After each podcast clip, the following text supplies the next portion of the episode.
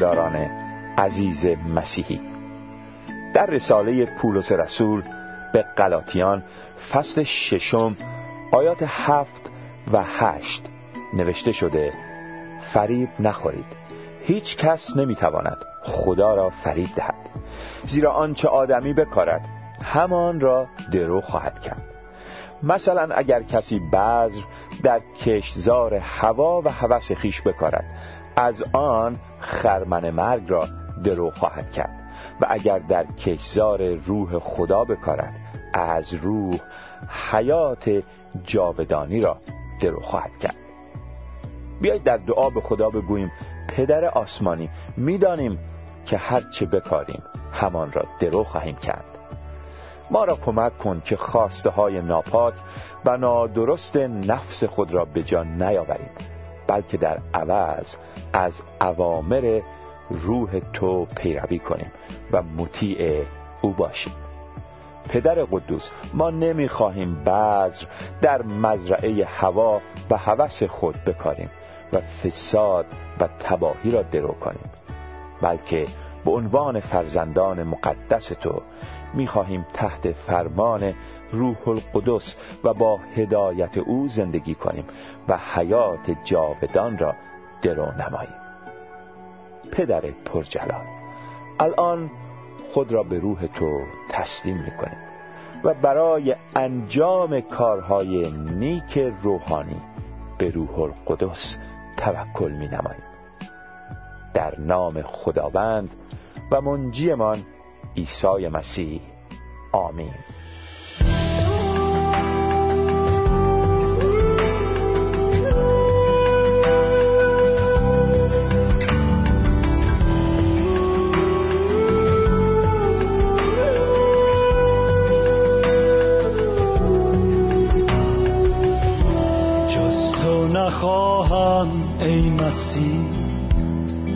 سرور و ای شاه من.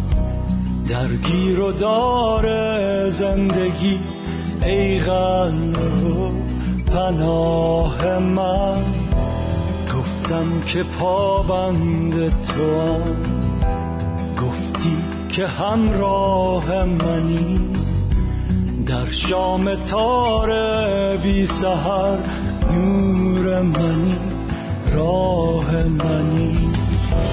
در هر قدم در طول راه فیض تو شد همراه من.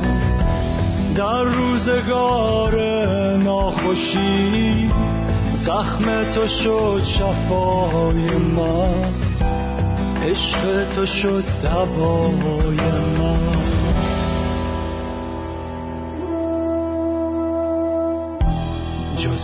نخواهم ای مسیح ای منشأ حیات من کجا روم از نزد تو ای صخره نجات من تنها نگاهم به تو است به تابش صلیب تو.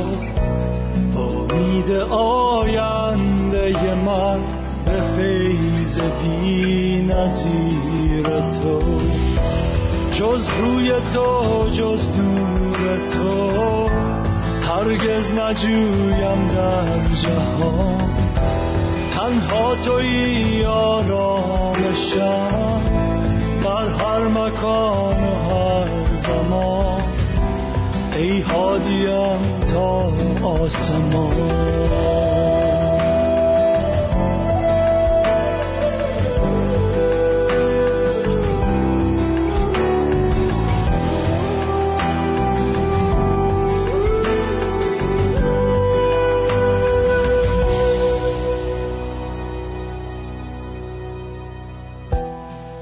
تو نخواهم ای مسیح ای آشنا با جان من دوست و شفی و داورم ای بانی ایمان من مراز دنیا خوشتر است یک لحظه در حضور تو.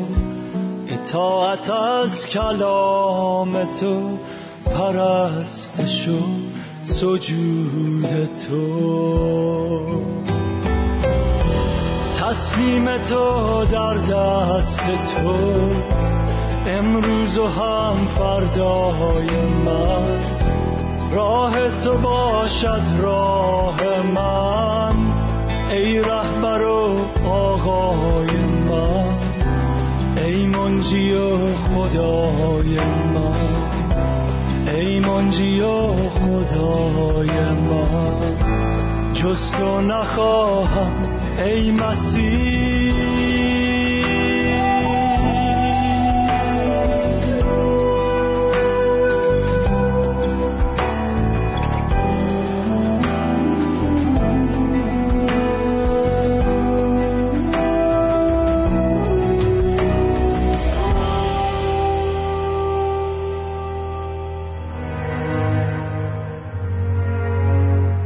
ویران شدن صدوم و قموره و شهرهای مجاور آنها.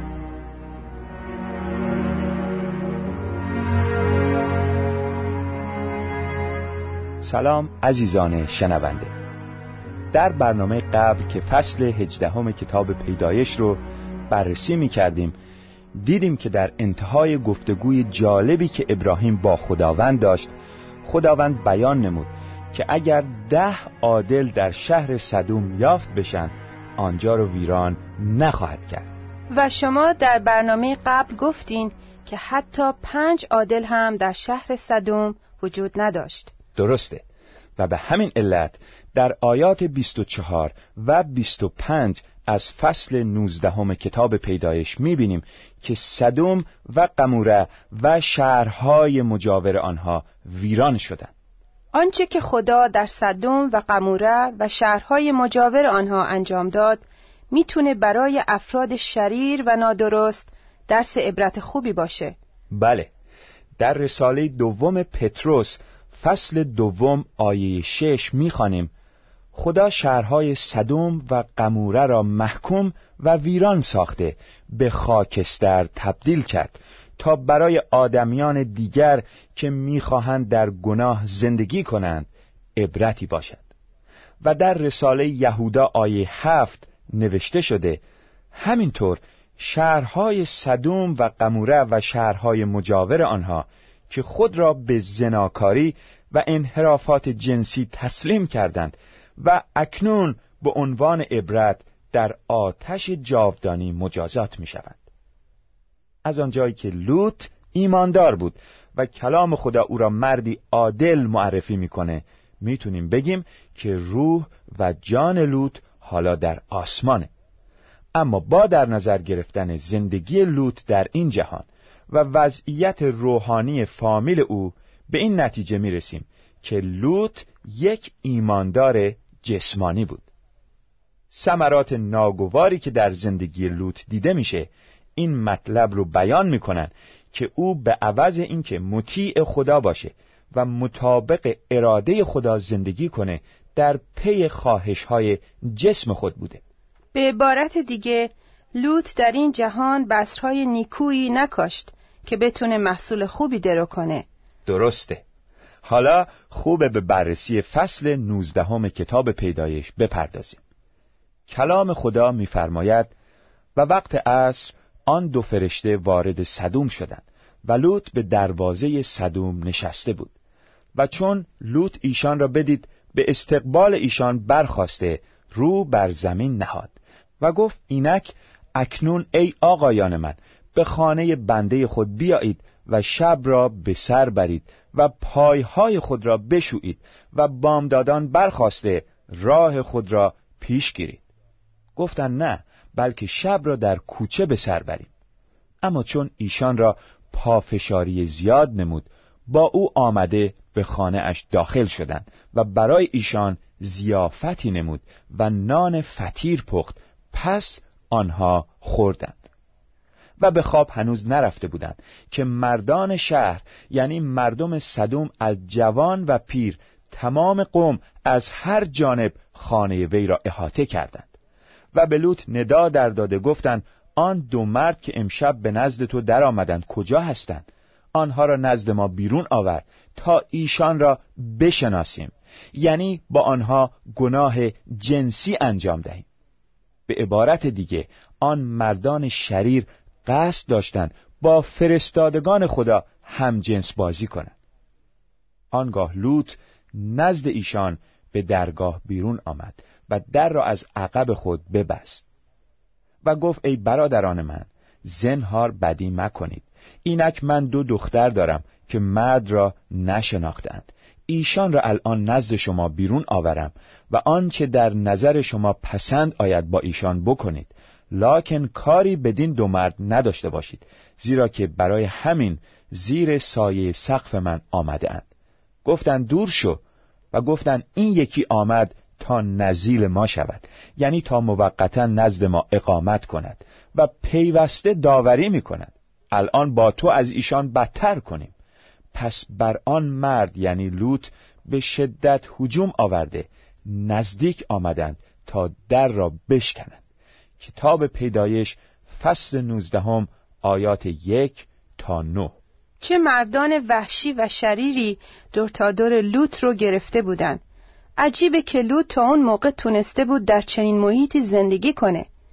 در آیه یک می‌بینیم که لوط به دروازه شهر صدوم نشسته بود. و این مطلب ما رو متوجه می‌کنه که لوط در میان چنین افراد شریری موقعیت اجتماعی خاصی برای خود به دست آورده بود. در آیه هفت می‌بینیم که لوط آن شریران رو برادران خود خطاب می‌کنه و در آیه هشت به اونها پیشنهاد می‌کنه که هرچه در نظرشون خوب میاد با دختران باکرش انجام بدن. اینها همه نشون میدن که لوط مطیع خدا نبود و زندگی پیروزمندانه ای نداشت. سپس در آیات ده تا چهارده از فصل نوزدهم کتاب پیدایش می‌خوانیم. آنگاه آن دو مرد یعنی آن دو فرشته که به خانه لوط آمده بودند دست خود را پیش آورده لوط را نزد خود به خانه در آوردند و در را بستند. اما آن اشخاصی را که به در خانه بودند از خرد و بزرگ به کوری مبتلا کردند که از جستن در خیشتن را خسته ساختند. و آن دو مرد به لوط گفتند آیا کسی دیگر در اینجا داری؟ دامادان و پسران و دختران خود و هر که را در شهر داری از این مکان بیرون آور. زیرا که ما این مکان را هلاک خواهیم ساخت. چون که فریاد شدید ایشان به حضور خداوند رسیده و خداوند ما را فرستاده است تا آن را هلاک کنیم. پس لوط بیرون رفته. با دامادان خود که دختران او را گرفتند مکالمه کرده. گفت برخیزید و از این مکان بیرون شوید زیرا خداوند این شهر را هلاک می کند اما به نظر دامادان مسخره آمد. می‌بینیم که لوط علاوه بر آن دو دختر باکره دخترانی هم داشت که ازدواج کرده بودند. بله اما متاسفانه با مردانی که بی ایمان بودند و در گناه به سر می بردن. آنها به اختار لوط در زمینه بیرون آمدن از صدوم اهمیتی ندادند و موضوع ویران شدن صدوم رو جدی نگرفتند. چقدر تأسف آوره که می‌بینیم حتی فامیل لوط برای حرفای او ارزش قائل نبودند و به او احترام نمیگذاشتند. همونطور که خودتون قبلا گفتین لوط در این جهان بذرهای نیکویی نکاشت که بتونه محصول خوبی درو کنه و اما در آیات 15 تا 23 از فصل 19 کتاب پیدایش می‌خوانیم و هنگام طلوع فجر آن دو فرشته لوط را شتابانیده گفتند برخیز و زن خود را با این دو دختر که حاضرند بردار مبادا در گناه شهر هلاک شوی. و چون تأخیر می نمود آن مردان دست او و دست زنش و دست هر دو دخترش را گرفتند چون که خداوند بر وی شفقت نمود و او را بیرون آورده در خارج شهر گذاشتند و واقع شد چون ایشان را بیرون آورده بودند که یکی به وی گفت جان خود را دریاب و از عقب نگاه نکن و در تمام وادی نایست بلکه به کوه بگریز مبادا هلاک شوی. لوط به دیشان گفت ای آقا چنین مباد. همانا بنده ات در نظرت التفات یافته است و احسانی عظیم به من کردی که جانم را رستگار ساختی و من قدرت آن را ندارم که به کوه فرار کنم. مبادا این بلا مرا فرو گیرد و بمیرم. اینک این شهر نزدیک است. تا بدان فرار کنم و نیز کوچک است. اجازه بده تا بدانجا فرار کنم. آیا کوچک نیست؟ تا جانم زنده ماند. بدو گفت اینک در این امر نیز تو را اجابت فرمودم. تا شهری را که سفارش آن را نمودی واژگون نسازم. بدانجا به زودی فرار کن زیرا که تا تو بدانجا نرسی هیچ نمی‌توانم کرد. از این سبب آن شهر سوقر یعنی ناچیز یا حقیر نامیده شد. و چون آفتاب بر زمین طلوع کرد لوط به سوقر داخل شد.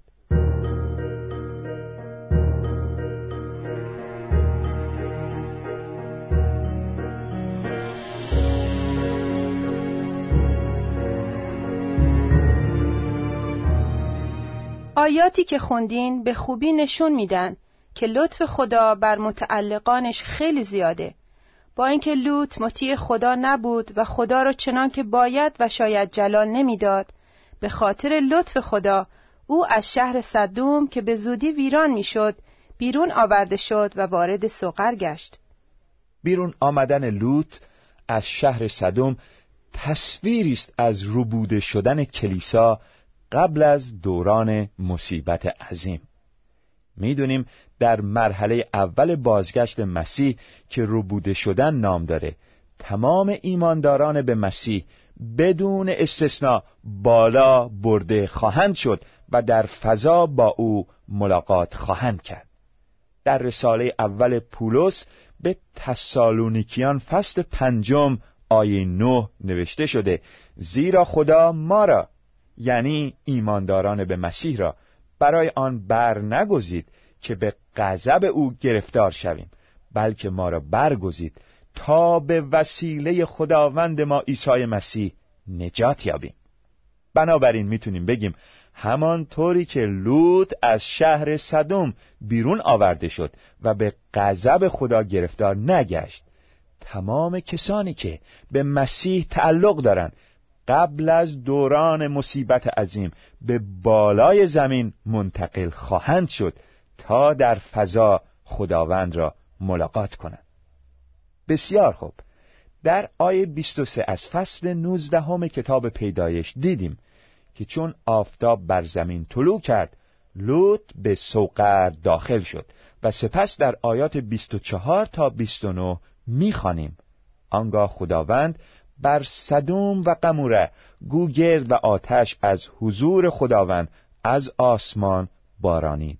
و آن شهرها و تمام وادی و جمیع سکنه شهرها و نباتات زمین را واژگون ساخت. اما زن او یعنی زن لوط از عقب خود نگریسته ستونی از نمک گردید. بامدادان ابراهیم برخاست و به سوی آن مکانی که در آن به حضور خداوند ایستاده بود رفت و چون به سوی صدوم و قموره و تمام زمین وادی نظر انداخت. دید که اینک دود آن زمین چون دود کوره بالا می رود. و هنگامی که خدا شهرهای وادی را هلاک کرد خدا ابراهیم را به یاد آورد و لوط را از آن انقلاب بیرون آورد. چون آن شهرهایی را که لوط در آنها ساکن بود واژگون ساخت. در مورد آیاتی که خوندین من دو تا سوال دارم. سوال اول من اینه که کدوم شهرها زیر غضب خداوند ویران شدند در کتاب تصنیه فصل 29 آیه 23 می‌بینیم که شهرهای صدوم و قموره و ادمه و سبوئیم در خشم و غضب خداوند ویران شدند و البته همونطور که دیدیم شهر سوقر که لوط داخل آن شد ویران نگشت. لطفا سوال دومتون رو مطرح کنید. چرا زن لوط تلف شد؟ زن لوط برخلاف دستوری که در آیه 17 یافت میشه به عقب نگاه کرد و در نتیجه تلف شد. او به عقب نگریست چون ظاهرا به شهر صدوم دلبستگی داشت و دلش متوجه آنجا بود. احتمال دارد که گلوله مشتعل گوگرد روی او افتاده و او را با ماده نمکین خود روکش کرده باشد. از پاسخهایی که دادین متشکرم. و بالاخره در آیات سی تا پایان فصل نوزدهم کتاب پیدایش می‌خوانیم و لوط از سوقر برآمد و با دو دختر خود در کوه ساکن شد زیرا ترسید که در سوقر بماند. پس با دو دختر خود در قاری سکنا گرفت و دختر بزرگ به کوچک گفت پدر ما پیر شده و مردی بر روی زمین نیست که بر حسب عادت کل جهان به ما درآید. بیا تا پدر خود را شراب بنوشانیم و با او همبستر شویم تا نسلی از پدر خود نگاه داریم. پس در همان شب پدر خود را شراب نوشانیدند و دختر بزرگ آمده با پدر خیش همخواب شد و او از خوابیدن و برخواستن وی آگاه نشد و واقع شد که روز دیگر بزرگ به کوچک گفت اینک دیشب با پدرم همخواب شدم امشب نیز او را شراب بنوشانیم و تو بیا و با وی همخواب شو تا نسلی از پدر خود نگاه داریم. آن شب نیز پدر خود را شراب نوشانیدند و دختر کوچک همخواب وی شد و او از خوابیدن و از برخواستن وی آگاه نشد. پس هر دو دختر لوط از پدر خود حامله شدند و آن بزرگ پسری زاییده او را موآب نام نهاد و او تا امروز پدر موآبیان است و کوچک نیز پسری بزاد و او را بن امی نام نهاد. وی تا به حال پدر بنی امون است. می‌بینیم که کلام خدا وقایع رو آنطور که هست برای ما بیان کرده و پرده پوشی ننموده است. لوط از راه ایمان به خدای حقیقی عادل محسوب شد اما متاسفانه زندگی پیروزمندانه و پرسمری نداشت. وقتی زندگی لوط رو مورد بررسی قرار میدیم بیشتر به این حقیقت پی می‌بریم که گناه می‌تونه مثل جزام یا سرطان عمل بکنه. به همین دلیل باید از همان مرحله شروع به طور جدی باهاش مقابله کرد و جلوی پیشرفتش رو گرفت. در غیر این صورت روزگار ما رو سیاه می‌کنه. خانم ممکنه آیه ده از فصل سیزدهم کتاب پیدایش رو برای شنوندگان بخونیم. آنگاه لوط چشمان خود را برافراشت و تمام وادی اردن را بدید که همه اش مانند باغ خداوند و مانند زمین مصر به طرف سوقر سیراب بود. قبل از آنکه خداوند صدوم و قموره را خراب سازد. می‌بینیم که لوط ابتدا مشتاقانه به وادی اردن نگریست. سپس در آیه یازده از فصل سیزدهم کتاب پیدایش می‌خوانیم که لوط تمام وادی اردن را برای خود اختیار کرد و لوط به طرف شرقی کوچ کرد و از یکدیگر جدا شدند.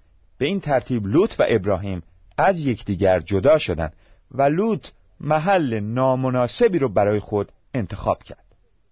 خانم لطفا آیه دوازده از فصل سیزدهم کتاب پیدایش رو برای شنوندگان بخونید ابرام در زمین کنعان ماند و لوط در شهرهای وادی ساکن شد و خیمه خود را تا صدوم نقل کرد.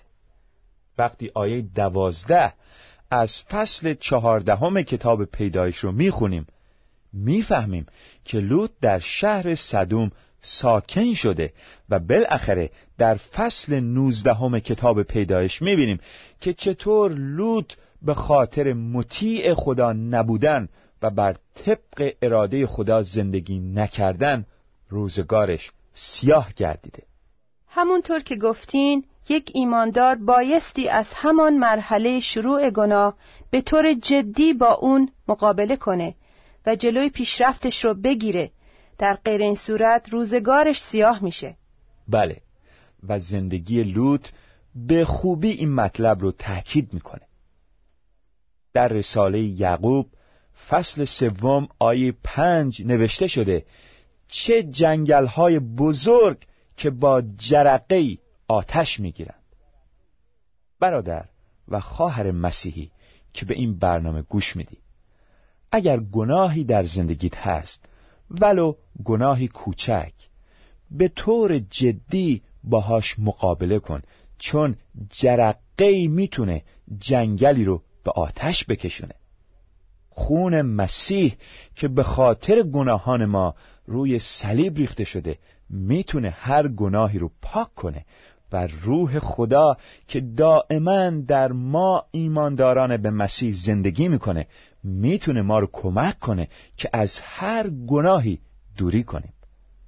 پس با قلبی توبکار گناهت رو به مسیح اعتراف کن و ایمان داشته باش که خون او گناهت رو پاک می‌کنه و ضمناً پیوسته تحت فرمان روح القدس زندگی کن تا زندگی پاک و خدا پسندانه و پرسمر باشه.